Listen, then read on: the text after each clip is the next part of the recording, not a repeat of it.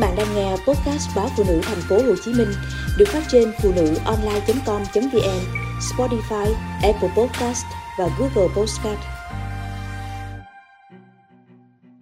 Rau rang luộc, chấm mắm kho quẹt. Thời tiết Sài Gòn đóng đảnh khó chịu này dễ khiến con người ta lười ăn, chán ăn. Vậy mà trưa nay đi ngang qua nhà nọ, bất chợt một làn gió khẽ đưa qua mang theo mùi mắm kho quẹt cái bụng đang yên, đang lành của tôi, chợt trỗi dậy đòi ăn. Mà phải đúng cái món rau lan chấm mắm cô quẹt ngày xưa của má. Hồi nhỏ lúc còn ở quê, khoảnh sân nhỏ trước nhà, má tận dụng trồng mớ xà lách, rau cải. Hay thả vài đọt rau lan cho nó tự bò lên bờ rào. Sau vài cơn mưa, những đọt lan đâm chồi, xanh mơn mởn, chỉ chờ bàn tay má hái vào luộc.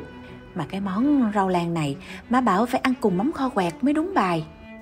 Buổi sáng, má đạp xe ra chợ mua miếng thịt ba chỉ to chừng ba ngón tay, dài chừng gan tay người lớn.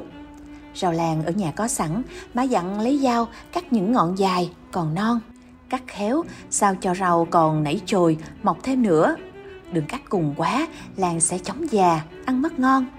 Rau lan được lặt từng lá một, cọng nào cọng nấy mập ú, dài thường thượt, nhưng còn non nheo nhẽo.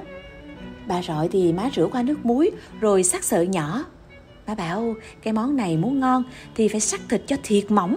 Kế đến má bắt chảo, đổ xíu dầu rồi cho phần ba chỉ vào. Má lấy đũa đảo thật đều. Những sợi ba chỉ lăn tăng tan mỡ, nhảy đỏng đảnh trong chảo. Khi ba chỉ vừa tóp mỡ xong, má cho vài miếng hành tím sắc nhỏ, trộn đều. Tiếp tục, má đổ một chén nước mắm vào. Nước mắm vừa chạm vào đáy chảo cũng là lúc cái mùi thơm dậy lên. Má để lửa riu riu, rồi rắc vào đó một ít tiêu bột hoặc tiêu hạt.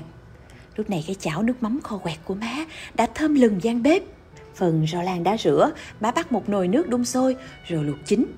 Những mảng màu xanh non của rau lan biến thành màu hơi thẫm, nhắm chừng rau đã mềm, má vớt ra để ráo nước.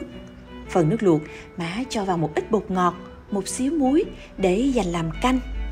Đồng hồ điểm 11 giờ trưa cũng là lúc cái bụng cồn cào, réo gọi mùi mắm kho quẹt nồng đượm, khiến ai nấy đều cảm thấy đói. Nồi cơm trắng được bày ra nghi ngút khói. Má bảo, đừng nào làm món này, nhà mình cũng phải ăn cơm nhiều. Nên má nấu thêm lon gạo, ăn tới no cành hông mới thôi. Cái món đơn giản, dân dã mà ngon lành đó đi vào như năm tháng tuổi thơ của tôi.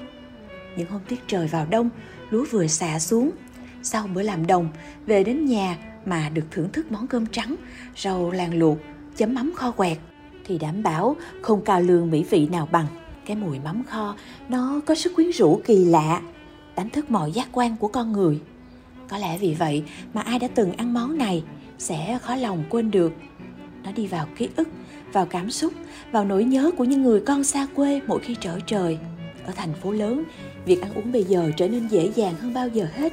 Thèm là có, thích là được phục vụ tận chân răng thì có lẽ việc nhớ nhung cái món rau lan chấm mắm kho quẹt cũng xem là điều lạ. Hôm rồi, chỗ tôi làm việc, bạn của sếp là một Việt kiều Mỹ. Cứ mỗi năm lại đều đặn về Việt Nam du lịch một lần. Anh ở khách sạn và nhờ sếp gọi món ăn truyền thống Việt Nam, trong đó có rau luộc, cá kho, canh chua. Hôm sau, anh lại tiếp tục nhờ sếp đặt các món ăn đó để ăn cho đã thèm. Nhưng anh vẫn có cái cảm giác thiếu thiếu một điều gì đó. Tôi thầm nghĩ, dù ngồi ở khách sạn 4 sao, ăn những món ăn đồng quê dân dã, nhưng có lẽ anh đang còn cảm thấy thiếu cái mùi bếp ngày xưa. Cũng giống như tôi, cái món rau lan chấm mắm khô quẹt bây giờ cũng được chế biến y như vậy, nhưng không thể nào giống được cái vị má làm. Phải chăng nó thiếu cái mùi cháy bếp nghi ngút khói trong những ngày mưa tí tách. Khi đó cả nhà ngồi quay quần bên mâm cơm, chỉ có rau luộc và mắm kho mặn chát.